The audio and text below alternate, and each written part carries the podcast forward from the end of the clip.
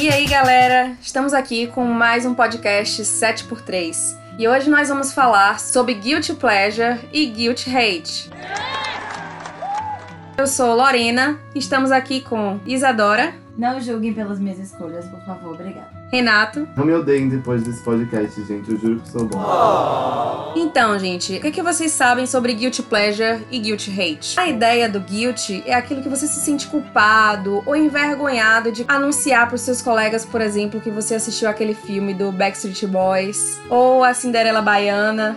Porque você sabe que vai ser duramente criticado por eles. Seja também por dizer que não suporta, odiou aquele filme que você acabou de sair do cinema, que todo mundo amou, ou o oposto, que você ama aquele filme que ninguém sabe que você assistiu e que você também nem quer contar. Como eu comentei mais cedo, alguns filmes são categorizados como guilty pleasures, o que dá a ideia de que esse guilty, na verdade, não é algo muito pessoal, puramente a vergonha em contar para os seus amigos, mas também social. Eu acho que prioriza mais essa questão social, de você contar aos seus amigos e ser duramente criticado. Quero saber de vocês, Cis e Reno, o que é que vocês acham? Essa vergonha social ainda permanece? É algo que hoje em dia mudou, pensando lá atrás, em 5, 10 anos atrás? Ou isso nunca existiu na vida de vocês? Eu acho que quando a gente é adolescente, a gente tem uma pressão maior pra ser cult, pra gostar do que todo mundo gosta e pra, enfim, né, odiar o que todo mundo odeia também, porque o ódio é uma forma de aliança, né? Oh yeah. Quando a gente vai amadurecendo, né, que do alto dos meus 27 anos, eu acho que a gente vai largando essas vergonhas. De verdade, gente, se tem gente aí de 18 anos escutando aí 17 anos, fique tranquilo, menino. Daqui a 10 anos você vai cagar porque as pessoas pensam. Você vai dizer, assisto reality show mesmo, amo GNT. Vai admitir seus amores e admitir seus ódios. Então é, se libertem e sejam mais felizes, é né? verdade. Eu acho que hoje em dia, particularmente, falar de Guilty Pleasure é mais uma coisa engraçada, né? Você vai compartilhar coisas quem é o mais tosca, digamos assim. E isso termina sendo divertido. Já com relação ao hate, eu concordo com o Renato. Às vezes a gente tem uma pressão muito grande de ah, temos que gostar de tudo e desgostar de tudo. E eu, como uma pessoa que sempre desgostei de muita coisa, então eu nunca me liguei muito nisso. Ah, não gosta de Star Wars? Beleza. Bom pra você, bom pra mim, bom pra todos. Não fico me apegando nisso, não. Até porque quando eu gosto muito de uma coisa, eu até prefiro que poucas pessoas gostam do que pessoas erradas gostando, sabe? Aí começa a fazer umas coisas ruins, tipo solo. Então eu acho às vezes que é melhor ficar cada um no seu quadrado mesmo. Já pra mim, assim, é- eu diria que é algo que existiu e que mudou. Quando eu era mais nova, essa questão de ser meio nerd era muito criticada. Assim, eu assumia do mesmo jeito, mas ouvia, sabe? O pessoal virava, meu Deus, você é muito nerd, como é que você gosta disso? Eu ficava, beleza, eu sou, e aí, sabe?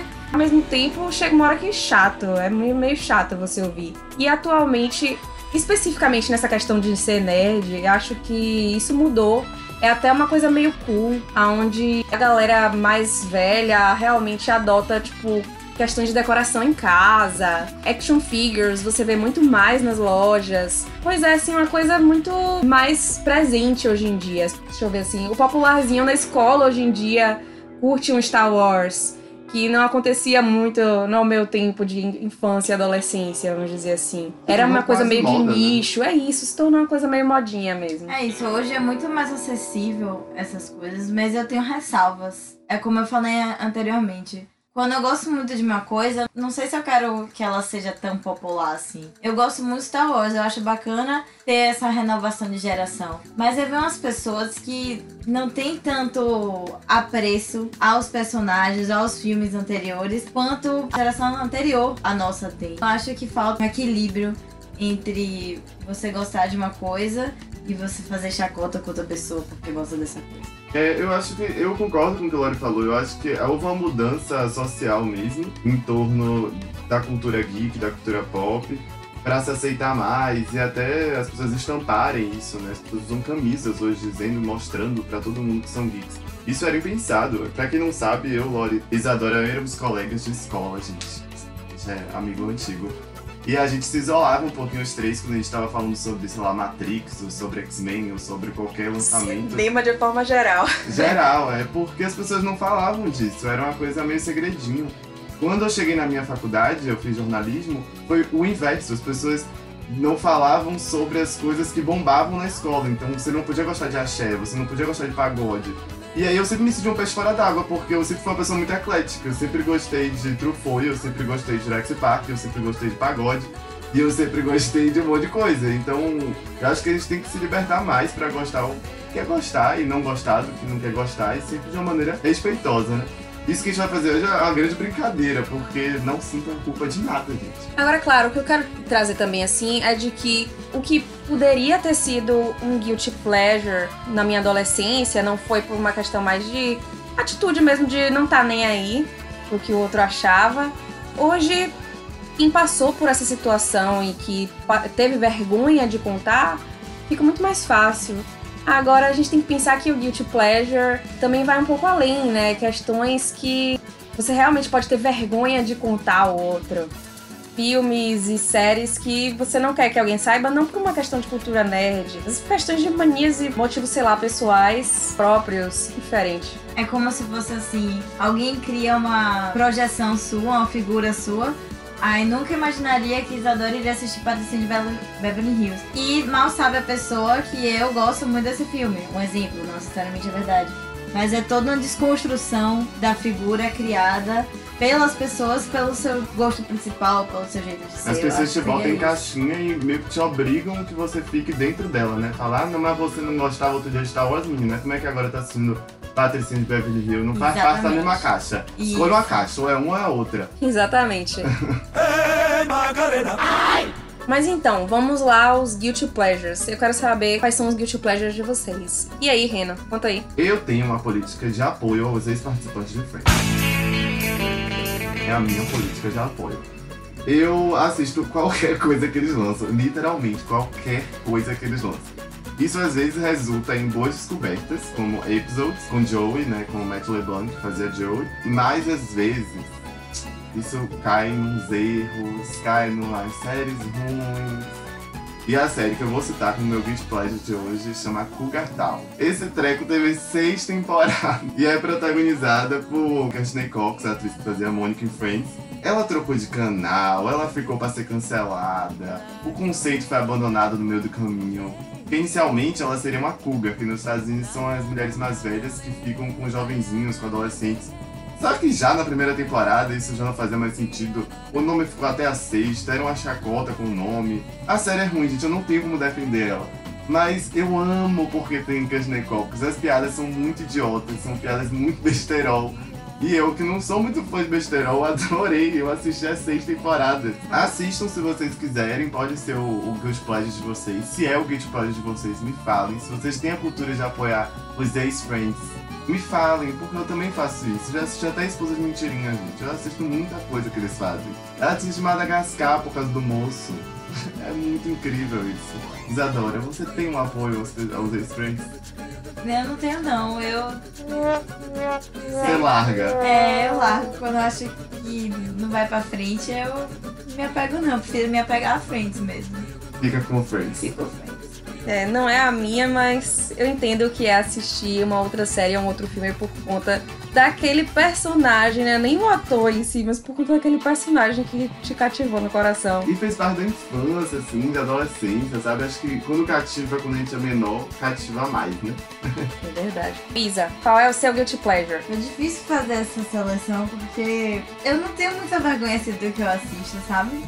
Mas eu achei que ia ser engraçado se eu dissesse que eu gosto desse filme, porque eu, eu realmente gosto de premonição. Say what?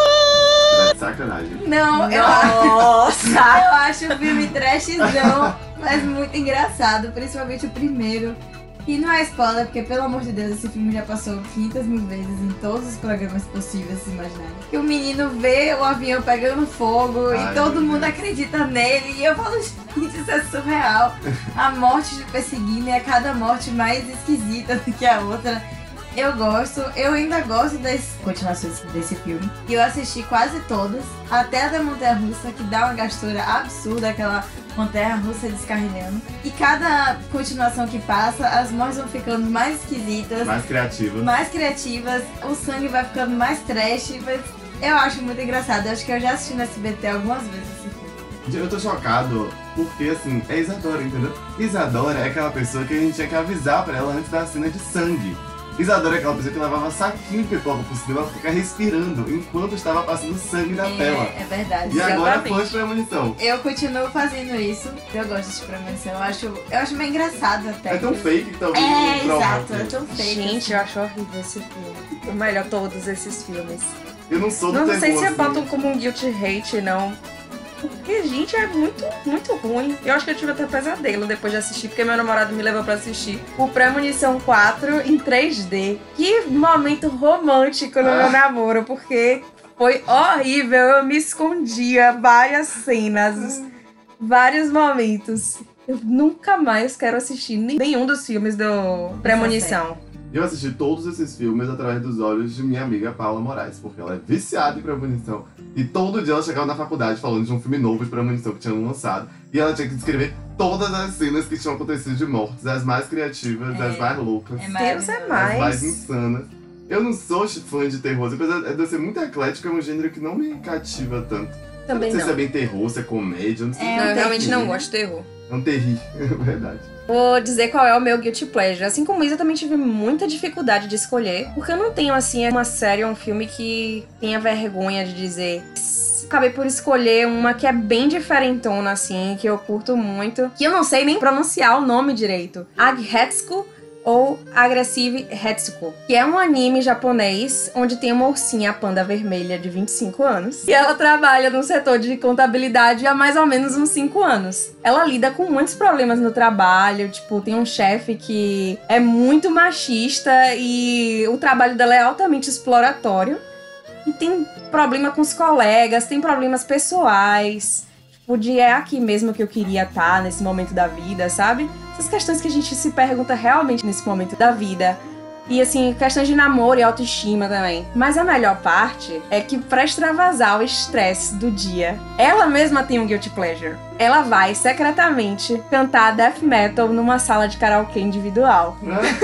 Eu adorei esse tema dentro do tema. Né? Esse Inception aí. Então, tipo, passou um dia, ela odiou o que aconteceu no relacionamento dela com o chefe. E aí tá ela lá cantando death metal, xingando, acabando com o chefe. Uma alcinha de 25 anos. Exatamente, uma panda fofa vermelha. E de repente você vê ela lá com a cara de cantando death metal. É muito bom. pra ver já. Aí assim, eu super indico, porque acho que muita gente vai se relacionar. O melhor. Muita gente vai se relacionar com a ursinha panda. É melhor- não é nem se 25 relacionar, canta perdão. Death metal. claro, é porque a gente canta death metal todo dia. e A gente ursos, somos ursos, o que nós somos. Então, gente, vocês vão se identificar. A palavra mais certa é essa, com essa pandinha muito show. Porque quem tá nesse momento da vida, nesses 20 e alguma coisa, que acabou de ingressar no mercado de trabalho, você até entra bem feliz, animado, e de repente vê que não é aquele momento na vida que você queria estar. Todas essas questões ela passa, sabe? Então você acaba se identificando um bocado. É muito bom, é muito boa essa série. Esse anime é show. E aí, Reno, qual é o seu próximo Guilty Pleasure? Meu próximo Guilty Pleasure eu tirei do fundo da minha memória e do meu coração. É um filme chamado Encontro Marcado, com Brad Pitt e Anthony Hopkins. Aí você fala, não é um Guilty Pleasure. Calma, eu vou falar o roteiro. Inclusive, é de Martin Brest, que fez Perfume de Mulher. E aí você fala, putz, não é um Guilty Pleasure. Calma, eu vou chegar no roteiro. Brad Pitt é o anjo da morte, que tá vindo no corpo de um recém-morto buscar Anthony Hopkins, um Brad Pitt jovem, de 98. Hopkins, com 65 anos no filme, vai fazer 65 anos e fala: Não, meu filho, eu tô chegando no meu aniversário, segura aí, faz um acordo pra poder morrer depois. E aí é que tem a grande virada do filme. Quando o anjo da morte, Brad Pitt, se apaixona pela filha do cara e decide que quer ser humano. Tem uma cena surreal e maravilhosa que ele prova pasta de amendoim. É a morte no corpo de Brad Pitt provando uma pasta de amendoim. Gosto. Esse filme é maravilhoso. Tem todas as listas de tipo, pior filme de Brad Pitt. E aí eu falei, gente, é tão injusto o que fazem com o Encontro Marcado. Esse filme é maravilhoso. E ainda é uma comédia romântica com a morte envolvida. E é um Brad Pitt que não sabia atuar. E tem a teoria que ainda não sabe. Mas é uma teoria polêmica. E aí é aquela coisa da morte ser blasé. Hum, achei que combinou. Não sei, eu adoro esse filme, gente. Eu gosto desse filme também. Ah, Pelo menos dá pra dar É um risada, né? Compartilhado. Desses esse momentos. filme. É muito fofo. E eu super sou convencida de que ele é a morte. Eu em sou nenhum convencida. momento eu duvido que ele de fato é a morte. Ai, gente, quando você para pra refletir, é ridículo, mas quando você assiste faz todo sentido. E traz reflexões, é um Pleasure que traz reflexões. Essa cena da manteiga de amendoim foi muito boa, viu? Gente, é surreal. Foi aí que eu descobri o que era manteiga de amendoim. Eu falei, ah, é isso que tanto falam. E aí, Isa, e o seu? Então, a minha segunda indicação não foi fácil, não. Assim como o Renato gosta de assistir produções feitas pelos ex-Friends, eu gosto de assistir produções feitas por ex-Matrix. O filme que eu escolhi é Velocidade Máxima, mas aquele primeirão, de 1994, que um cara coloca uma bomba no ônibus e ninguém pode parar o ônibus. E eles têm que sair correndo a cidade no ônibus. É o que tem Sandra. É, É, é o que primeiro, é porque o, Bullock. o do segundo também tem Exato, é maravilhoso. E aí a ponte não tá acabada, ele salta com o ônibus. Meu Deus, Eu isso é antes filme. de Velozes e Furiosos. Muito antes, inclusive. É ação, você fica agoniada. Tem Jeff Daniels, tem Keanu Reeves, tem Dennis Hopper, que é o, o vilão. Sandra Bullock novinha, antes de fazer muitas comédias, e o time dela cômico muito bom. Nossa, tem tudo que um grande filme de ação de hoje em dia às vezes falta. É maravilhoso. E esse filme é de quando? 94. Eu assisti esse filme muito criança e pra mim era super plausível aquele negócio não separado.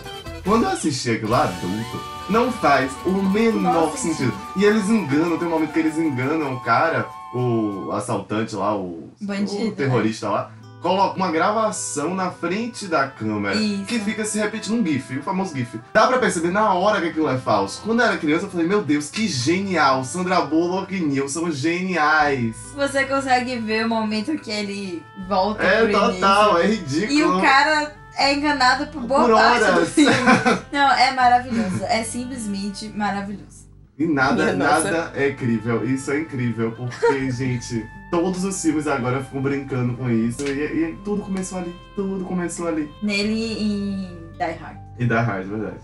Então, vou dizer aqui também o meu Guilty Pleasure, meu segundo. E assim, esse eu ouvi muito. Como eu disse, não é uma que eu tenho que eu cheguei a ter vergonha de contar, não tenho não, pelo contrário, digo os quatro ventos que eu amo, é um dos meus preferidos. Mas eu tive que ouvir duras críticas, que são os filmes de Batman de Tim Burton. I'm Batman. Sei que muita gente não gosta e que considera meio trash várias questões de efeito, de figurino, de, de tudo ali. Mas eu tenho uma paixão incrível por esses filmes. E que, assim, pra mim já nasceram como clássicos, sabe? Com aquela atuação épica de Jack Nicholson, com o primeiro ar, assim, mais dark do personagem e até meio psicótico nas telas. Sou fã demais.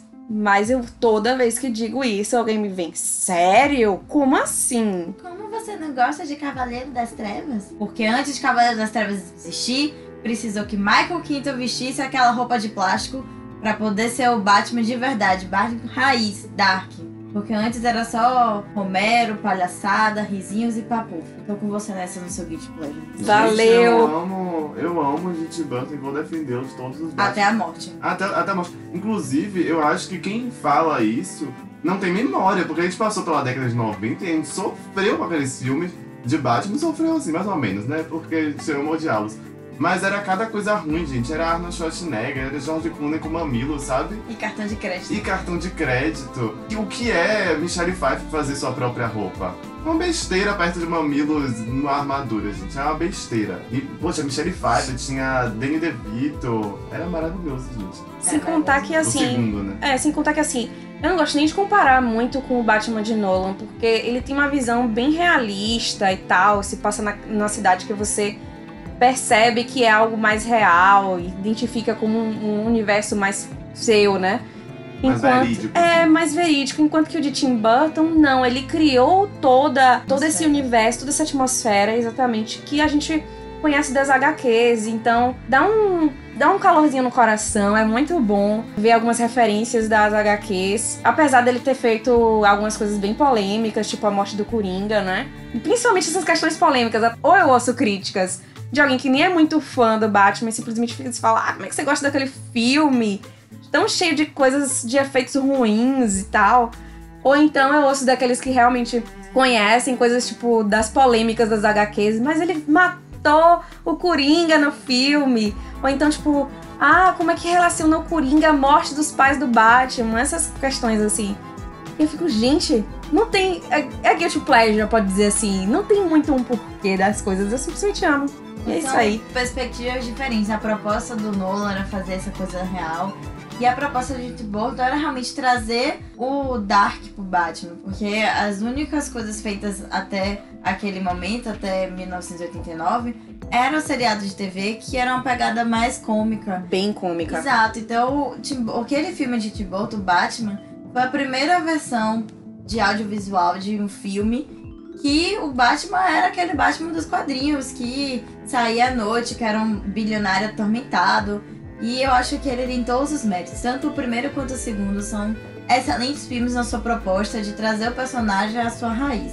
Além disso, eu acho que tem uma assinatura muito forte de um Tim Burton ali que estava ainda se encontrando, começando. Eu tenho um livro de Tim Burton que ele fala muito sobre a experimentação dele, né, durante o Batman e as liberdades que ele teve. Isso é muito legal. Eu acho que os diretores têm que ter liberdade. A gente tá numa época de super-heróis que são dentro de universos e de capítulos e episódios ali da mesma trama, mas é importante que cada diretor assine seu filme, tenha sua cara, tenha seu estilo. Eu acho isso muito legal. Inclusive, eu acho que não, não tem como você escolher quem é melhor, se é Nolan ou se é Tim Burton. Os dois têm assinaturas, os dois têm seus fãs e, e seus hates aí, mas os dois merecem crédito por dar toda uma roupagem ali. Muita gente não sabe, mas os quadrinhos, os personagens também passam por versões, também passam por momentos mais cômicos, mais sérios, mais dark, mais cartunescos, assim, no sentido exagerado da coisa, né? E o cinema só reproduz isso. assim. E também, como você falou, não comparo o Batman de Nolan ao de Tim Burton. São duas perspectivas bem diferentes. E você falou da questão de Tim Burton, que era meio que início de carreira dele ali, de ter uma visibilidade maior e tudo mais. Na época dos, dos filmes, ele tinha sido duramente criticado com relação a Sim, tudo. sim. Tanto essas decisões polêmicas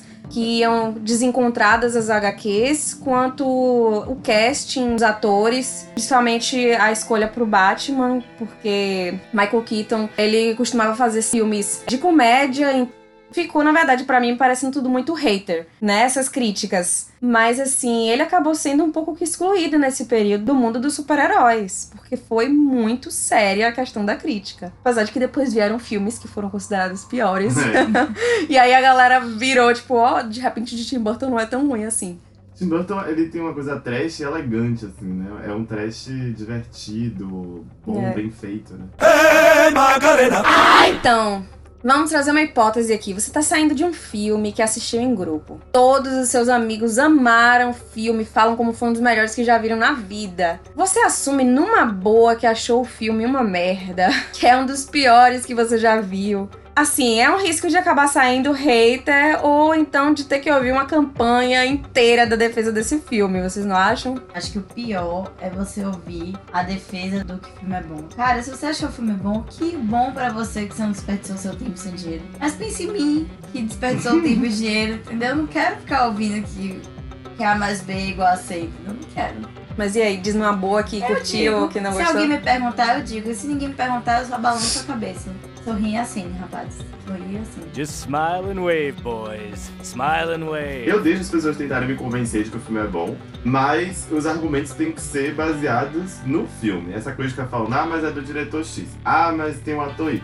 Ah, mas. Não importa, não importa. O filme pode ser ruim sendo que é do melhor diretor do mundo. E ele pode ser ruim só pra mim também, tudo bem. Não precisa ser ruim pra todo mundo, não. Não precisa convencer o mundo de que aquele filme é ruim. Eu sei que ele é.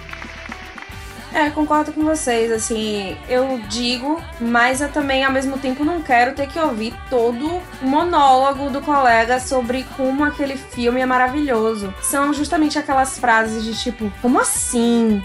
Nossa, você tem que gostar. É porque eu tenho que gostar, gente. Eu vou lá, eu tenho opinião própria, sabe? Ou às vezes eu gosto ou não, e é isso aí. Parece filme que a gente assistia pra fazer vestibular, né? Que a gente tinha que gostar daquele Sim. filme, porque eles eram históricos. Porque eles mudaram tudo. Mas, tá, mas. Chato de ver. E aí? Mas eu acho engraçado isso, porque tem filme que eu não gosto e a outra pessoa gosta. Ela tem até uns argumentos interessantes de, de coisas que ela viu e eu não consegui Sim, enxergar. sim, é verdade. Então, às vezes, a pessoa não gostar e a forma que ela te explica é interessante. Tipo, ah, um ponto de vista que eu não tenho, uma coisa que eu não observei. Isso é Pode interessante. dar outra perspectiva. Pode dar outra perspectiva e até, quiçá, ter vontade de assistir de novo, procurando isso. Mas quando já vem naquela categoria, assim, de cima pra baixo, ah, você tem que gostar, como o Renato falou, como a Lorena falou. Como assim?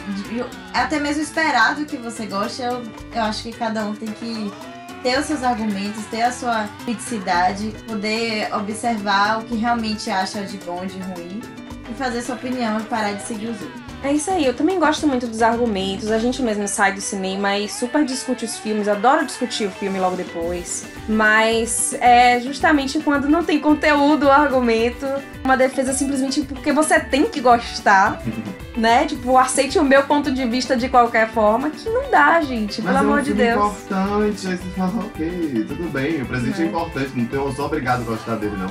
Antigamente tinha isso, né? Tipo, na época das premiações, Oscar, Globo de Ouro e tal, sempre dizia assim, ah, filme de Oscar, todo mundo tem que ver, todo mundo tem que gostar.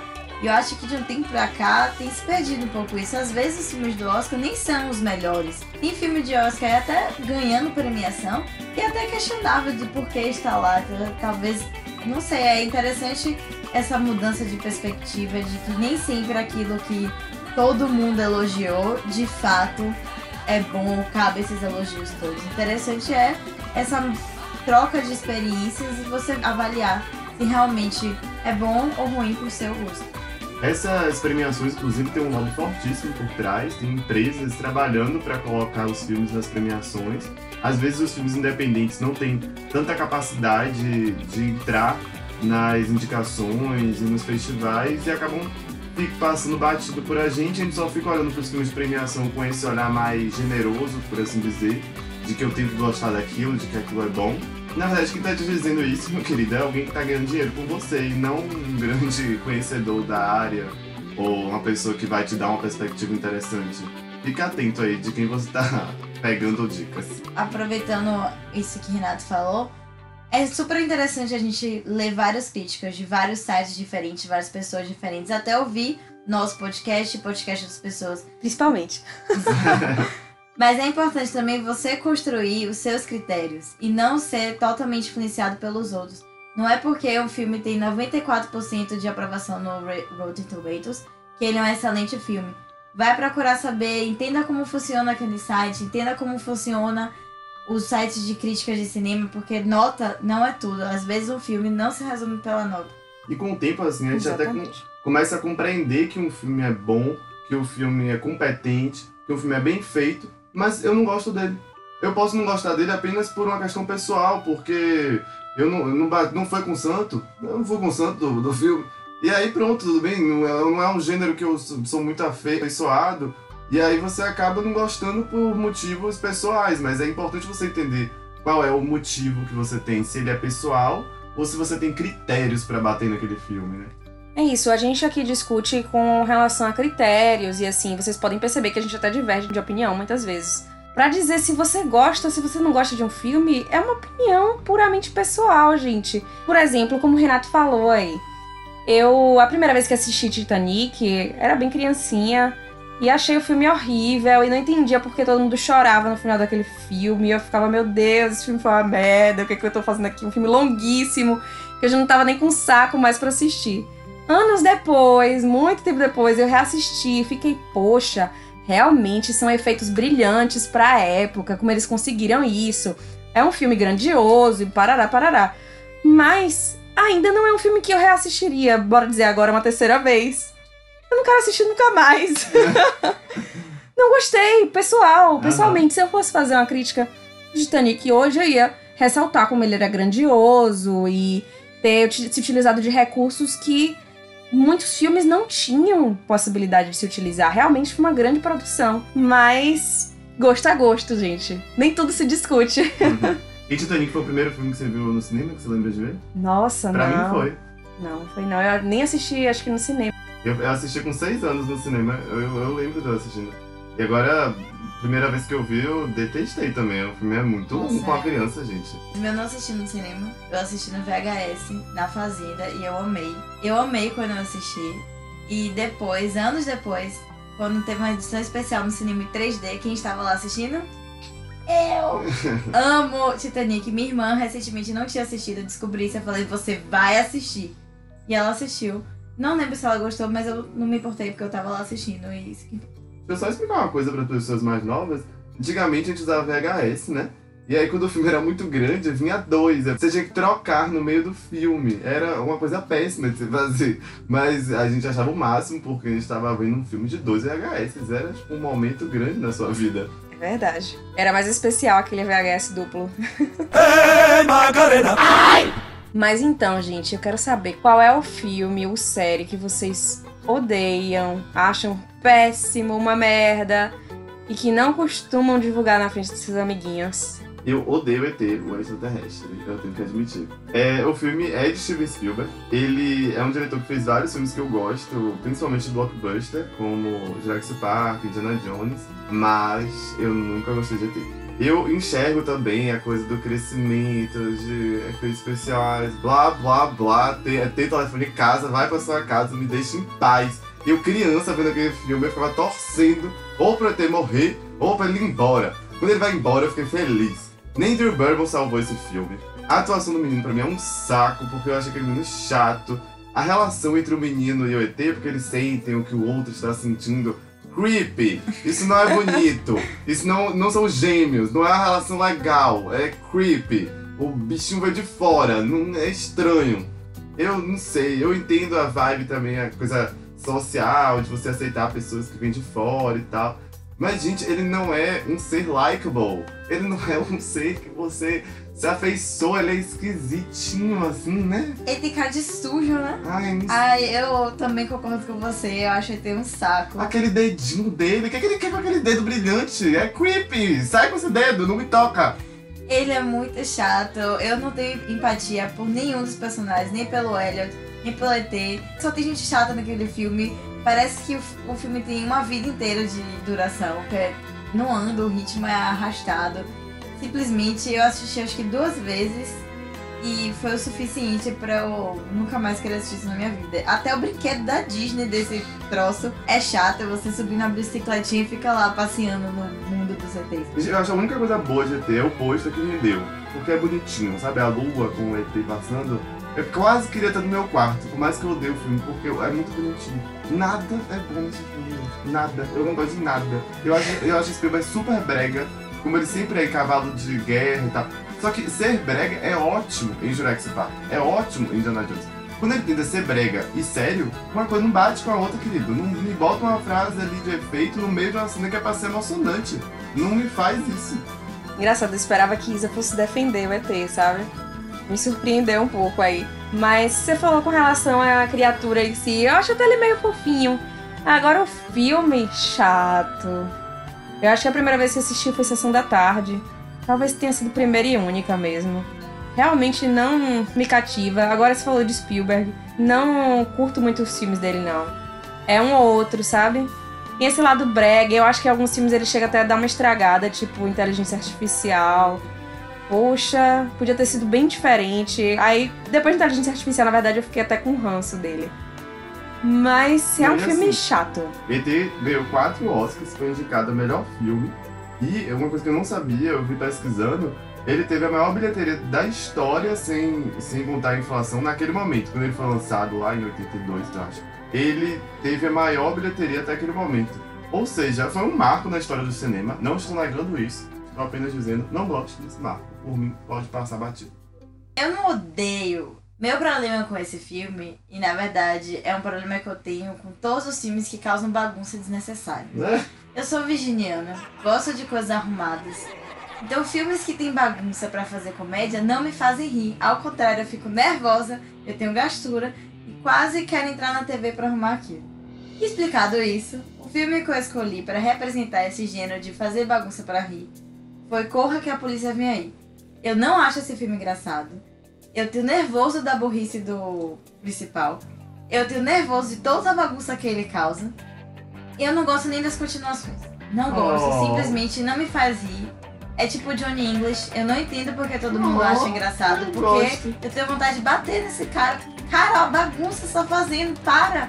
Só fica parado e respira que já tá fazendo demais. Nem as férias de Johnny English. Não, nada que envolva Johnny English. Eu tô gostando. Oh, mas ele é tão rabugentinho. Eu acho que, sei lá, nós somos tão rabugentos, vida. É um humor parecido com o nosso. Eu falei pra vocês não me julgarem pelas minhas escolhas, mas realmente eu não gosto nada desses filmes de academia de polícia, porra que a polícia vem aí, Johnny English. Não gosto de Mr. Me, não, é sério mesmo, não gosto de. Se tá passando na TV, eu desligo, eu prefiro sem luz. Eu acho muito chato. Todos esses que, pra ser cômico, tem que fazer uma destruição, tem que tropeçar em alguma coisa, derrubar a Monique de alguém. Eu acho que o humor não precisa disso pra ser engraçado. É, assim, realmente essa questão do humor escrachado, eu também às vezes não curto muito, não. O Mr. Bean, você falou, eu não tenho muita memória, pra ser sincera, desse filme específico, mas eu me lembro que realmente era um humor muito escrachado. Eu acho que quando humor físico, força. né, até. É, quando força demais, às vezes até perde a graça. Não, também não. Não sei se eu, se eu odeio, mas não é um filme que colocaria pra ver. Eu tenho dificuldade de julgar, porque eu acho que eu tenho uma memória meio afetiva, assim, de assistir. Quando...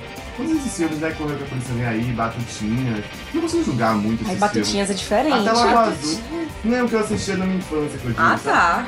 Esses filmes que a gente assiste na infância, na sessão da tarde, são difíceis de eu julgar de uma maneira mais técnica. Eu só gosto deles. Deixa lá. Então, eu odeio, realmente, com muita força, Friends. Ó o medo, ó o medo. Agora, assim, eu boto uma- um case especial aqui na vergonha de divulgar, porque Renato e Isadora amam loucamente. E como o Renato falou, nós somos amiguinhos na escola e eu tive que ouvir muito sobre Friends. Muito! É tipo referências da vida, Friends. Referências sobre filme, Friends. Referências sobre séries, Friends. Eu ficava, gente, eu não aguento mais. Talvez, inclusive, tenha sido um motivo que Você pegou ranço. não, não é nem de, de ranço, mas que eu já odiava mesmo. E aí talvez tenha piorado com tanto que eu tive que ouvir. E depois, quando eu confessei que eu odiava Friends, ainda tive que ouvir muito mais. A gente aceita mesmo assim. A gente Mas- tentou convencer, gente. Eu prometo, eu prometo que eu tentei, mas não conseguimos. E uma coisa engraçada era quando a gente queria fazer uma citação sobre Friends, tipo assim, olha, essa cena, essa professora, ou sei lá o que, parece muito aquele momento de Friends. E aí ficava eu e Isadora rindo, hahaha, muito engraçado isso. E eu ficava lá, revirando os olhos. Boiando, boiando na conversa. Não é nem boiando, é revirando os olhos, tipo, sério, Friends, de novo? Mas é isso. Isso mostra nossa evolução, porque se um dia a gente já tentou satanizar a Lorina, hoje em dia realmente não me importa se ela Verdade. gosta de ou não. É. Que até é bom, é menos alguém, sabe, pra gostar do que eu gosto, então fique em paz, estamos todos em paz. Eu sempre me convenci de que Lorena não gostava de Friends porque tinha risada. Ah, Porque sim. Lorena falou isso. Aí pronto. Aí eu não quis saber os outros motivos. Pra mim tem esse motivo, tá bom. Então eu fiquei por aí. Fiquei por aí. Não suporto a risada de fundo nessa série. Tem várias séries que eu já assisti com risada de fundo e que gosto, mas essa em específico é de- demais, gente, é excessiva. É porque Eu é a mescla da risada do auditório e eles colocam por fundo a mecânica aí fica over. Eu também concordo que é muita risada. A minha impressão que eu tinha é que eles davam risada antes mesmo da piada terminar e eu ficava, pô, nem deu tempo de eu terminar de ouvir a piada e sentir uma graça naquilo, tipo, achar a graça daquela piada. Aí perdia toda, toda a, a graça pra mim da piada da, da série. E ainda achava muito besterol. Como é o nome daquele personagem? Joey? Ele era muito, muito bobo. Meu Deus, todas as piadas dele eram besterol. Ele falava qualquer merda e todo mundo se acabava de dar risada. E eu ficava, não aguento, não tenho, eu não vou É, perder meus anos da minha vida para isso. Eu tenho que admitir, assim, e meu namorado aponta muito isso. Houve uma, um fortalecimento muito de algumas características dos personagens ao longo da, da série.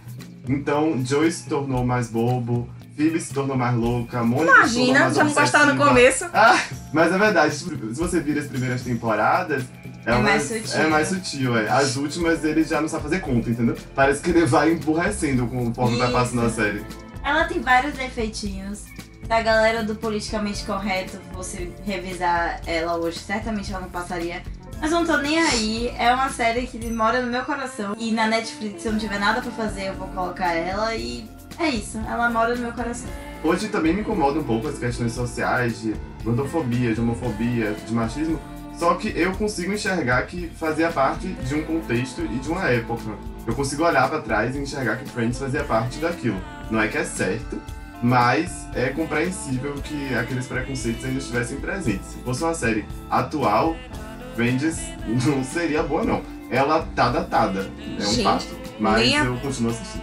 Nem aprofundei tanto assim nos problemas. Simplesmente de cara eu acho uma série muito ruim. Glória já odiava, gente. Ela Não, foi a mas é- precursora do Hate a Friends. Mas assim, eu olha o que é o amor, porque eu dei muitas chances por conta de vocês. Oh.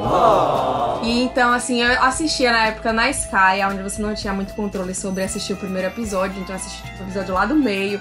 Não, não gostei. Depois, mais na frente, quando eu tinha um certo controle sobre assistir do começo os episódios e tal, também não gostei. Nossa geração Não tá muito preparada tem pra jeito. falta de linearidade, né?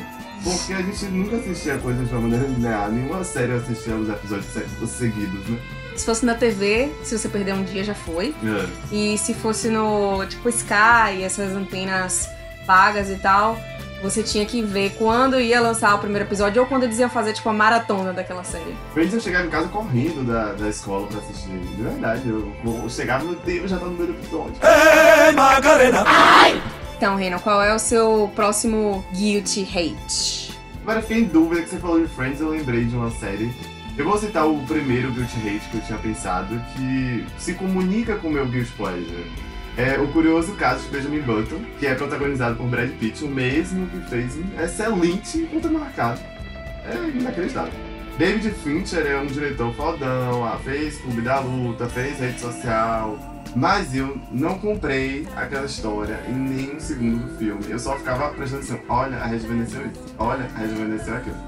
Olha só, agora ele tem menos boca. Nem Kate Blanchett salva esse filme. Nada salva. salva. Kate Bl- E esse filme foi indicado ao Oscar de melhor filme. Muita gente elogiou. Muitos amigos meus vieram falar: Você já assistiu Benjamin Button? Todo mundo que sabe que gosta de cinema vinha falar: E Benjamin Button, você já viu? E eu falo: Eu odiei.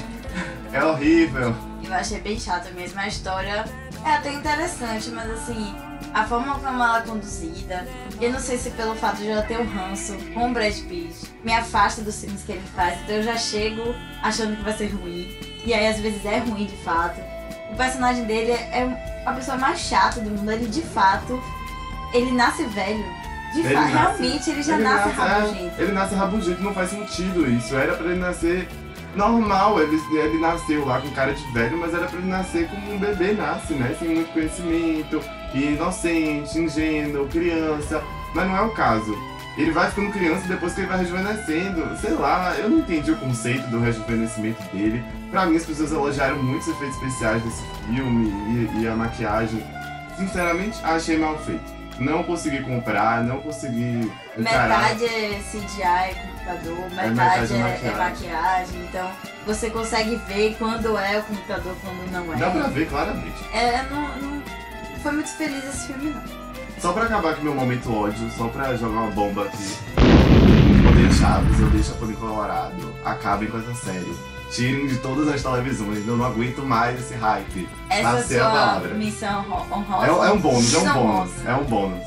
É que Lori falou de Friends, eu lembrei de, de Chaves, que é uma série que tá todo mundo agora apaixonado. E eu falo, acaba esse treco, pelo amor de Deus, gente. Enterra esse negócio.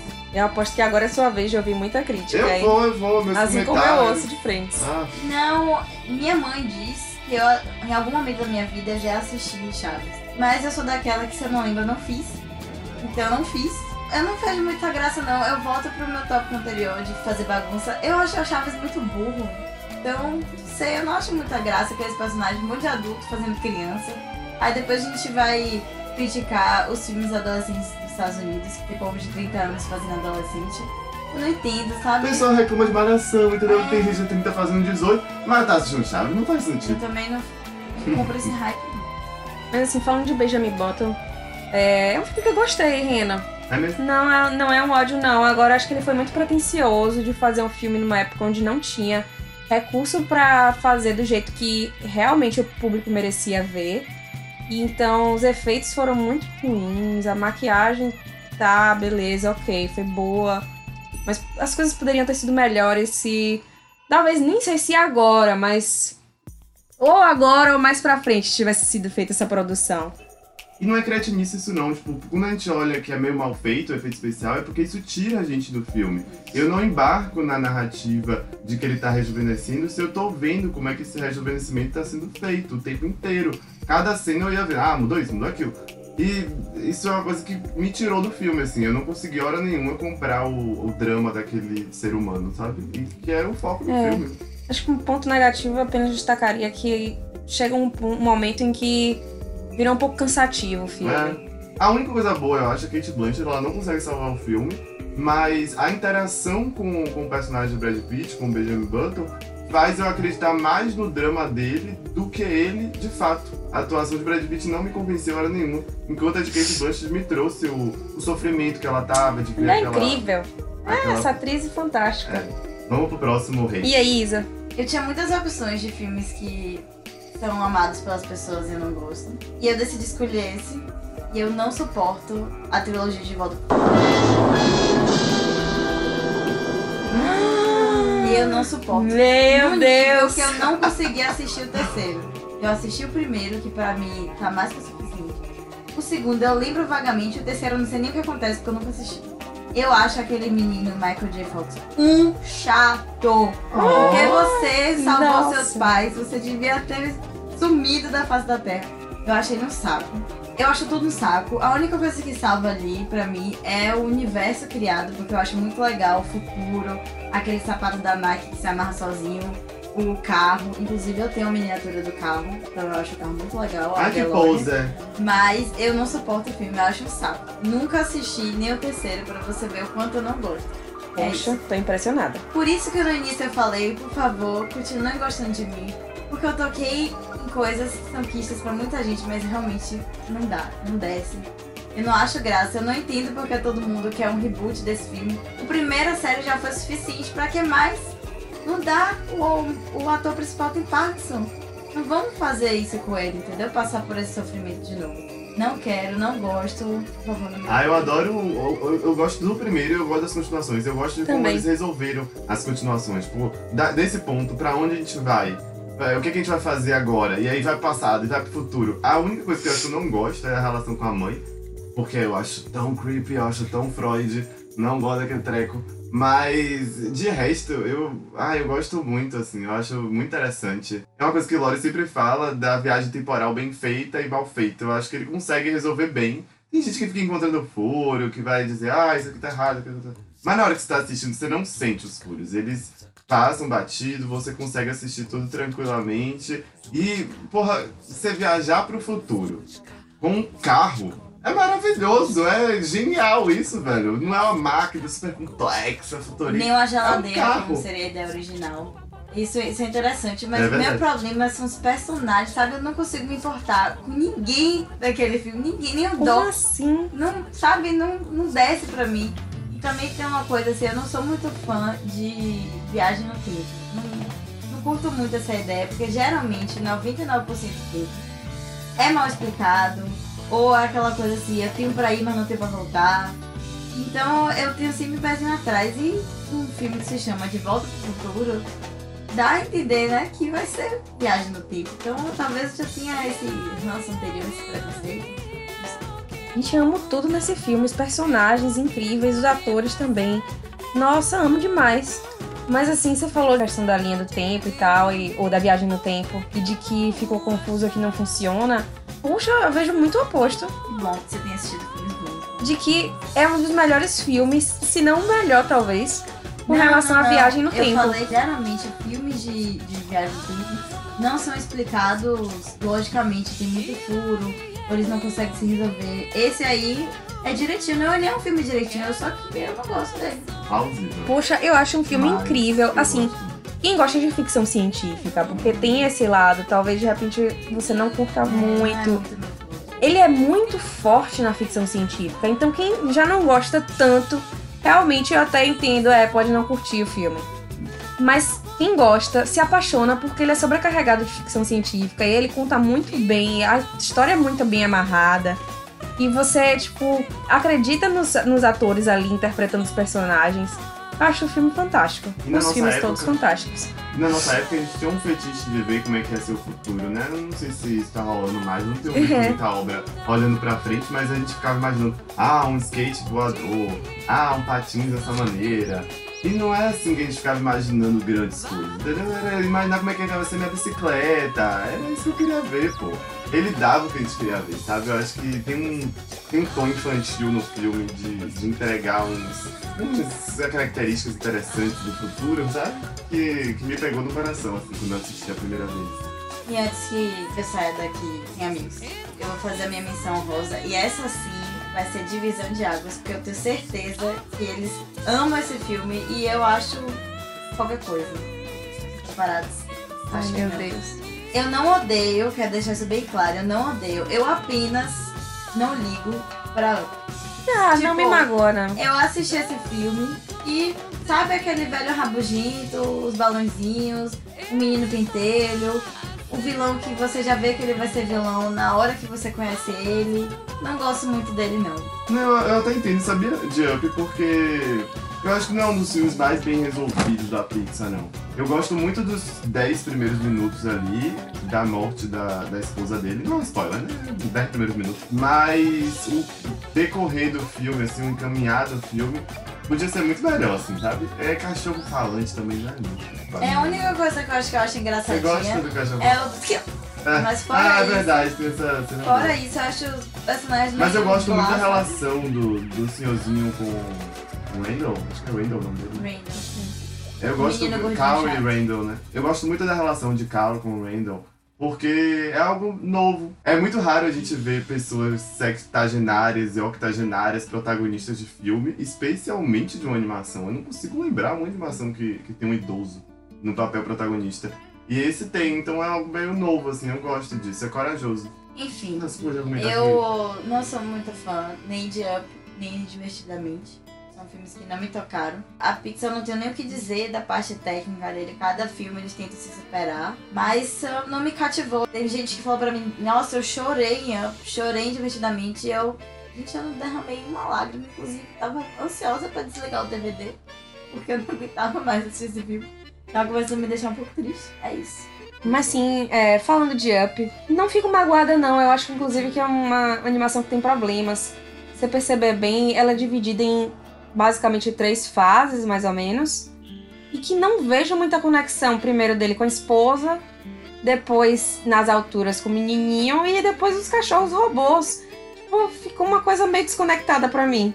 Ah, eu já eu senti a, a parte emocional eu acho bem feita, assim, as interações e tudo. O que eu não gosto é mais do de como ele vai de um obstáculo pro outro, assim, sabe? É, e o vilão também, acho bem fraco, a motivação dele, não gosto. Agora já a esposa e o Randall, a forma como o Randall meio que renova a vida dele, isso eu acho massa. Que bom então eu não fazer essa polêmica toda. Não, a amizade não. permanece. Toy Story ainda tá aí pra unir a gente. E você, Lari? Então, eu acho que esses vocês vão brigar comigo. Porque eu não suporto mais Jurassic Park. Não suporto. Peraí, você não suporta Jurassic Park ou Jurassic World? Todos os filmes do Oh. Jurassic Park. o primeiro filme, beleza. É ok. É, então, tipo, ah, bom, bem feito, ok. Mas pra mim já deu de filme de dinossauro. Já deu no primeiro. É, acabou. Peraí, primeiro filme foi ok. No segundo. Não, não. Não, já- não pra que um tá. segundo? pra que um segundo? E assim, aquele filme me irrita mesmo enquanto telespectadora, porque assim, os personagens fazem tudo que obviamente não deviam. Tipo, todas as decisões tomadas pelos personagens são as piores possíveis. Você já sabe de cara quem vai ser o primeiro a morrer. Não é, não é nem simplesmente quem vai morrer, é quem vai ser o primeiro a morrer. Quem vai sobreviver, aconteça qualquer coisa que acontecer no filme, você sabe, aquele ali não vai morrer nunca. Não é como um filme de terror ruim, onde você sabe quem é que vai morrer, quem é que vai sobreviver, seja lá, e que você dá aquela risada, tipo, ah, ele não tá correndo e tal. Não! É realmente muito ruim, não tem nem essa graça que o filme de terror tem. Tipo, pra que errar mil vezes num filme de dinossauro? Não, não aguento mais não. Eu concordo com você, eu acho que 5, que é o número atual de filmes Meu Deus. relacionados ao Jurassic Park, World e afins, é, eu acho que é um número demais. Porém, Eu gosto muito do primeiro. O primeiro é baseado no livro, então ele tem um respaldo. E eu acho que ele revolucionou a, a indústria, o uso do CGI, da computa- computação gráfica e tal. Eu entendo completamente esses furos. Tipo assim, eu poderia facilmente botar o Jurassic Park, o primeiro, como meu guilty pleasure. Eu realmente gosto. Inclusive, quando eu era criança, assim, eu tinha medo dos dinossauros, porque eu achava que o dinossauro aparecia na minha janela, não andar, a louca. Mas do segundo em diante, pelo amor de Deus, acaba com isso. E eu não assisti esse último, mas parece que é uma repetição do segundo filme. Eu concordo com você, acho que o primeiro tava mais que o suficiente. Eu só faço uma ressalva. Que eu, enquanto telespectadora do primeiro filme, que vi o parque, que a história do primeiro filme é pré-inauguração do parque, eu tinha uma pontinha de curiosidade pra saber como seria esse parque funcionando. Como bom, bom, boa fã de parques temáticos, eu queria ver como seria um parque temático de dinossauro. Então, quando eu soube que o Jurassic World se passaria no parque funcionando, eu achei, poxa, que legal. Mas também matou minha curiosidade, acabou, não tinha necessidade de criar mais que isso, entendeu? Tava suficiente. Eu li o primeiro livro e o livro é extremamente denso de conversas, diálogos. De verdade, tipo, às vezes tem um dinossauro correndo atrás da gente e a gente tá aqui discutindo sobre genética. É basicamente isso. E o, o filme conseguiu melhorar muito. Ele conseguiu extrair pra mim tudo que o livro tinha de bom, transformar num bom blockbuster. É, é um blockbuster, ele não tem vergonha disso. Ele, todas as construções de clichê ali são propositais e bem feitas, na minha opinião. E eu acho que tem cenas muito icônicas, assim, sabe? Que ficam na nossa cabeça, tipo a água tremendinho, o carro sendo virado, o cara sendo comido do banheiro. São cenas icônicas, assim, que, que, que marcam a nossa infância. Eu lembro que o terceiro filme eu tive que entrar proibido no cinema, fingindo que eu já tinha idade suficiente. O segundo, de fato, é um filme inferior. E ah, os dois novos são muito inferiores, são muito inferiores. Eu assisti aos dois. O último, ele ainda tem cenas que me remetem aos primeiros. Aquela cena de medo, do dinossauro que vai aparecer, que tá na sombra, aquela brincadeira de não mostrar o dinossauro, de sugerir o dinossauro.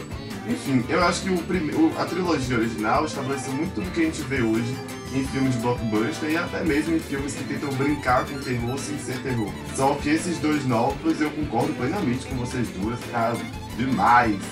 Parem de lançar, pelo Nossa, amor o primeiro de tem Deus. aquela cena da cozinha, que é maravilhosa, os Velociraptors Sim. subindo na Sim. mesa da no Esse bancada da último tem um pouco dessa cena, tem um, tem um ar dessa cena. Eu gosto disso. Só que eu acho que isso pode ser reproduzido em outros filmes, você não precisa continuar a franquia. Eu tenho um pouco de agonia desses reboots todos, porque, claro, eles são muito lucrativos, mas muitas vezes você repete coisas que já não eram para ser repetidas para poder reproduzir coisas que são boas e que poderiam ser utilizadas em outros filmes. A tensão que você cria na cena da cozinha, ou a cena icônica da água tremendo, isso pode ser feito de novo, só que em outros filmes. A gente pode ter mais cenas icônicas, novas cenas icônicas.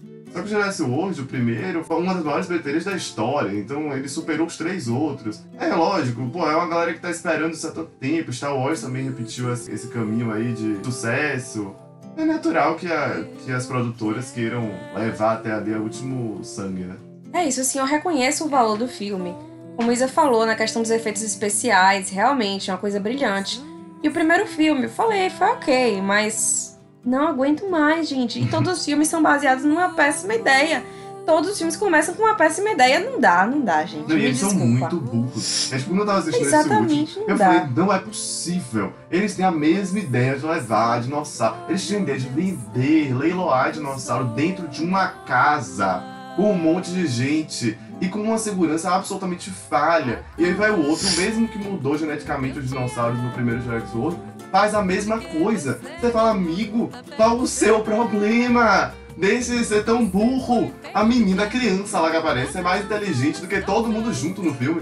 Você fala, meu Deus, superem, sabe? Vamos estudar, vamos ver os outros filmes pra poder entender o que deu errado. Cinco é demais, né, Lori? Tô demais. Já passou do ponto há muito tempo. Mas assim, é, eu não vou nem fazer o momento, tipo, Desonroso. é, desonroso, porque eu meio que já fiz. Ah, Já tá falei até de Titanic, dizendo que não deu pra mim mais, não gosto. E as séries que eu citei incomodam, eu acho que pessoalmente vocês. Oh yeah. O Friends. Ah, a minha eu de 16 anos, talvez, mas a minha eu de 26 tá, tá te aceitando. A lição é. é essa, amadurecer. Obrigada, É, gente. são É porque é tão cansativo explicar para as pessoas o que é Star Wars. Quando eu digo que eu gosto de Star Wars, Poxa, a nem me fala, fale. ah, mas eu não gosto, eu não assisto, então confundo com Star Trek. Eu aprendi a desapegar, sabe? Você não gosta do que eu gosto, que bom. Siga em frente seu caminho, entendeu? Então, É, Eu acho não, que a gente pode. Eu acho que a gente pode largar um pouco essa tentativa. de catequizar as pessoas. É, Você não é padre, não catequize ninguém, sabe? Fique na sua, ele fica na dele, ficamos todos juntos. e a gente pode encontrar outras semelhanças com essas pessoas, né? E explicar Star Wars, sempre vem uma dúvida atrás da outra. Então, realmente, eu fico, gente, vou te comprar um livro. Porque não dá. É muita coisa realmente que pode trazer dúvida. Agora, assim, daí de não gostar são outros 500. Então, não é uma briga que eu quero comprar, não. A gente tava toca no meu Coração. Inclusive, falem pra gente se vocês querem um, um podcast explicando tudo Star Wars pra mandar assim pra aquele amigo que tá querendo conhecer. Não é pra catequizar, não, é que é pra quem tá querendo conhecer. Acho que se vocês quiserem que a gente faça esse podcast, manda uma mensagem pra gente. É, eu acho que eu preciso amadurecer mais, porque pensando bem, Star Wars é o único que talvez eu comprasse uma briga. Mas o resto tudo de boa. Mas vem cá, o que, é que vocês acham com relação à repercussão? Qual opinião é pior? O seu guilty pleasure ou o seu guilty hate? O que, é que vocês acham que no final das contas revelar é muito pior? Eu acho hoje em dia o, o hate, que inclusive foi um termo que a gente criou por aqui, né?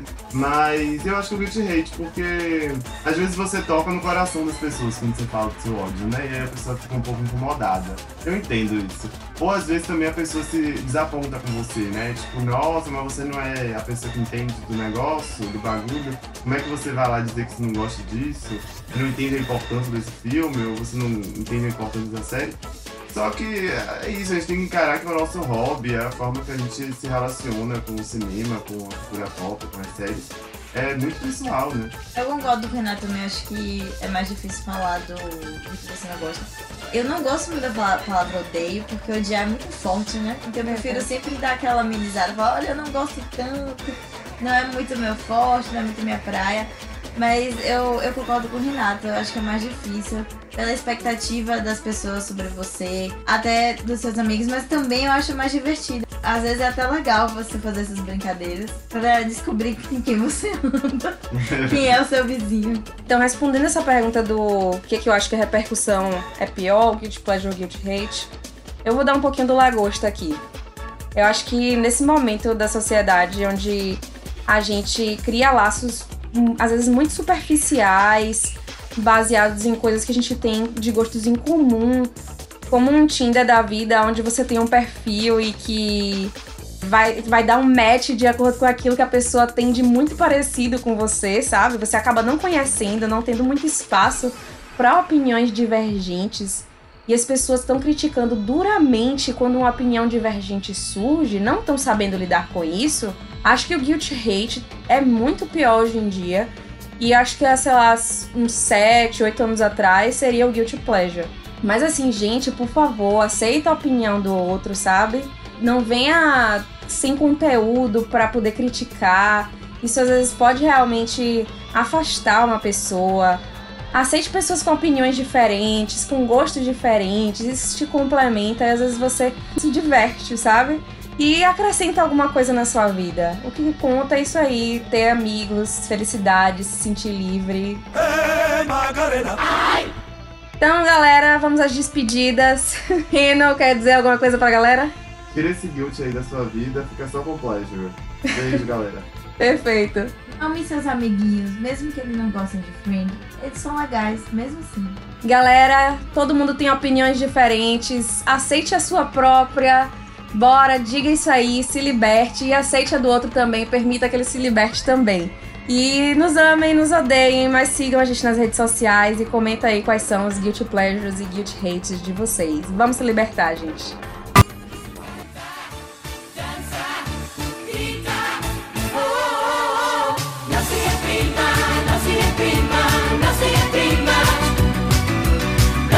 No se reprima, no se reprima, pode gritar. No se reprima, no se reprima, no se reprima. Dança, canta, sobe, desce, vive, corre, pula como eu.